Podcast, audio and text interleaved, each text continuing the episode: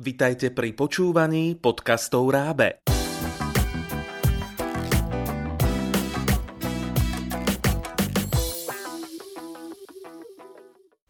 Zdravíme všetkých vás, ktorí sa zaoberáte štúdiom cudzích jazykov.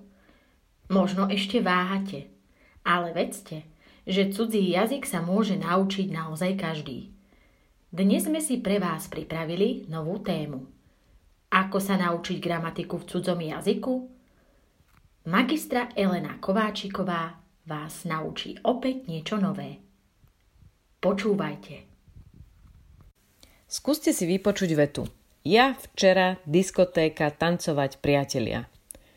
Dokázali by ste jej rozumieť?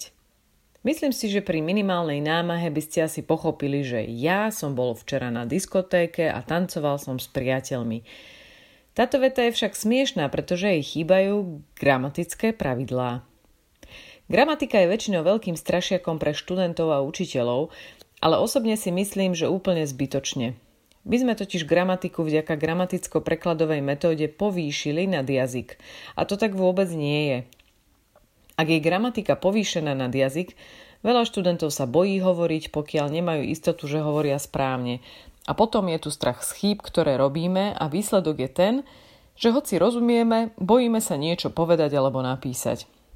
Veľa z nás nehovorí správne ani v materinskom jazyku, ale pri bežných rozhovoroch sa nenapomíname a nezastavujeme myšlienku toho druhého. Naopak, snažíme sa pochopiť. Takže aj v učení sa jazykov platí, že komunikácia je nadovšetko. Hoci samozrejme, každý z nás chce hovoriť správne a preto sa gramatiku učiť oplatí, ale s vedomím, že gramatika má slúžiť jazyku, nie naopak.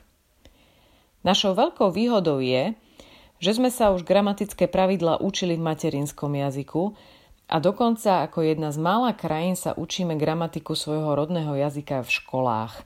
Čiže vieme, čo je podstatné meno, sloveso, jednotné číslo, dokonca aj časujeme a skloňujeme. A to je nesmierna výhoda, keď sa učíme cudzí jazyk. Známy a uznávaný lingvista Noam Chomsky operuje s pojmom univerzálna gramatika, kde vlastne vychádza z výskumov, že deti v rôznych jazykových podmienkach robia typovo podobné gramatické chyby.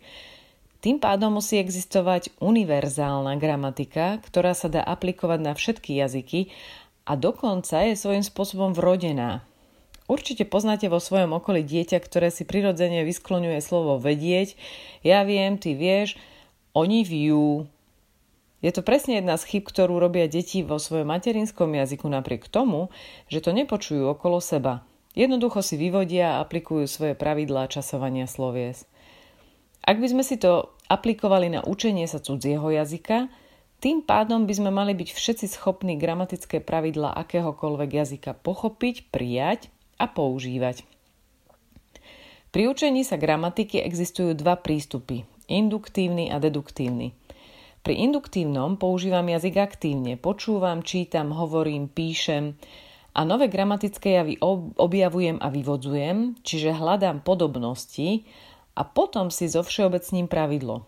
Napríklad pri časovaní slovies I make, robiť, you make, he, she, it makes. Aha, makes. Niečo sa zmenilo. V tretej osobe jednotného čísla pridávam s, a teda sičím, ako ja hovorím svojim študentom. Z toho vyplýva, že keď použijem sloveso napríklad sleep, tak to bude zrejme takisto. I sleep, you sleep, he sleeps. Čiže sa učím tak povediať za chodu, snažím sa hľadať súvislosti, vyvodiť si pravidlo a potom ho precvičovať, aby som si ho zapamätal. Naopak, pri deduktívnom prístupe si najskôr prečítam pravidlo, ako funguje, a potom si ho precvičujem na príkladoch a drillujem, aby som si to zapamätal. Pri tak, tomto prístupe si často najskôr prečítam teoretickú poučku a potom si ju skúšam na teoretických príkladoch. Neexistuje dobrý a zlý prístup. Na každého z nás platí niečo iné. Niekto rád objavuje a niekto má rád pravidlá a poučky. Podľa výskumov však induktívna metóda, čiže tá objavovateľská, je považovaná za trvácnejšiu, pretože som na ten poznatok prišiel sám. A tým pádom má pre mňa oveľa väčšiu hodnotu.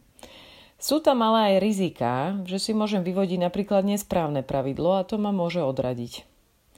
Akokoľvek sa k pravidlu dostaneme, najdôležitejšie je všetko to, čo sa naučím používať vo vetách, ktoré sú pre mňa pravdivé a v kontexte, ktorý je mi blízky a zrozumiteľný. Znovu, gramatika má slúžiť jazyku, nie mu byť nadradená. Nech ste akýkoľvek typ, gramatiku sa treba učiť presne tak, ako sa učia jazyk používať deti. Pokus, omyl.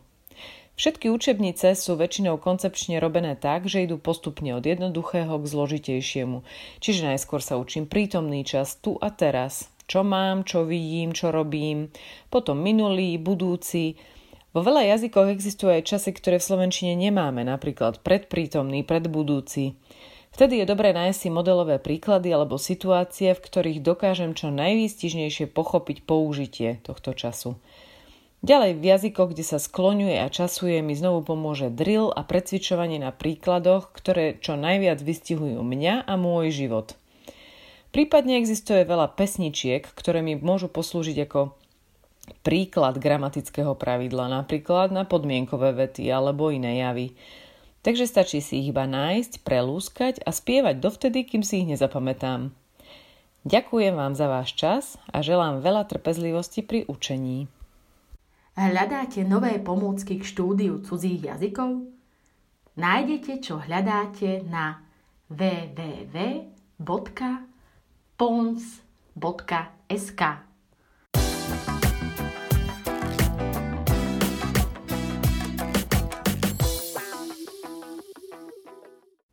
Pripravilo pre vás Rábe, partner pre vzdelávanie na Slovensku.